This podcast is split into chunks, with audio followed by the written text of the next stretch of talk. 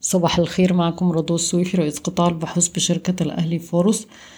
بحث رئيس الوزراء مصطفى مدبولي والقائم بأعمال محافظ البنك المركزي بعض الإجراءات المقترحة ضمن إطار زمني محدد للتعامل مع الوضع الاقتصادي الراهن وتداعيات الأزمة العالمية بما يضمن التكامل والتنسيق بين السياسات المالية والنقدية. وفقا لجدول سداد الدين الخارجي اللي أصدره البنك المركزي على المدى المتوسط والطويل يجب على مصر سداد 8.6 مليار دولار خلال النصف الثاني من 2022 و9.3 مليار دولار في النصف الأول من 2023 ومن المقرر أن تدفع مصر للمؤسسات الدولية حوالي 2.4 مليار دولار في النصف الثاني من 2022 و3.6 مليار دولار في النصف الأول من 23 تلقت الحكومة عروض جديدة للاستثمار الخليجي والأجنبي في مشروعات الهيدروجين الأخضر باستثمارات تصل ل 2.8 مليار دولار. في 63 ألف طن قمح روماني وصل إلى ميناء دمياط أمس. تشهد معدلات إشغال الفنادق في الغردقة وشرم الشيخ انتعاش حيث وصل معدل الإشغال في الغردقة ل 93% مقارنة ب 75 80% من نفس الفترة العام الماضي ووصلت نسبة الإشغال في شرم الشيخ لأكتر من 73% مقارنة ب 35 40% السنة اللي فاتت وارتفع متوسط أسعار فنادق البحر الأحمر بنفس بنحو 30% منذ بداية العام. ستقوم السويدي بتوريد معدات لمحطة محولات مشروع الدلتا الجديدة وتوفير الكهرباء للمحطات الفرعية بالقرب من طريق القاهرة اسكندرية الصحراوي بموجب عقد تبلغ قيمته واحد واحد من عشرة مليار جنيه مصري والسهم بيتم تداوله عند مضاعف ربحية خمس مرات لعام عشرين اتنين وعشرين.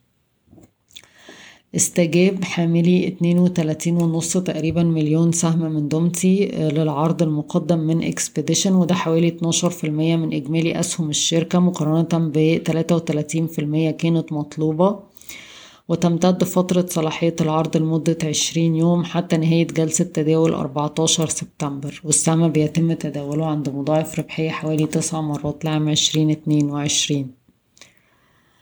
الشركة القابضة للصناعات الغذائية رفعت حصتها في شركة الفيوم للسكر لتصل لعشرين في المية بعد ما استحوذت على سبعتاشر في المية بقيمة تلتمية وخمسة مليون جنيه. لما بصينا على شركة الفيوم للسكر لقينا إن تقريبا الصفقة معناها مضاعف ربحية سبع مرات ومضاعف إيرادات حوالي مرة واتنين من عشرة. ده مقارنة بمضاعف ربحية ثلاث مرات ومضاعف إيرادات نص مرة للدلتا للسكر وبالتالي يعني الصفقة دي على تقييم أعلى من بتاع الدلتا للسكر. شركة Giza Systems اللي هي مملوكة لشركة B Investments بنسبة أربعة وأربعين وسبعة من عشرة في المية فازت بمناقصة تنفيذ وإدارة نظام النقل والمرور الذكي في العاصمة الإدارية بالشراكة مع وزارة الإنتاج الحربي. استحوذت إعمار على خمسة وعشرين في المية من شركة Eagle Hills Egypt شركة في مشروع سول في الساحل الشمالي والاستحواذ كان بالقيمة الإسمية.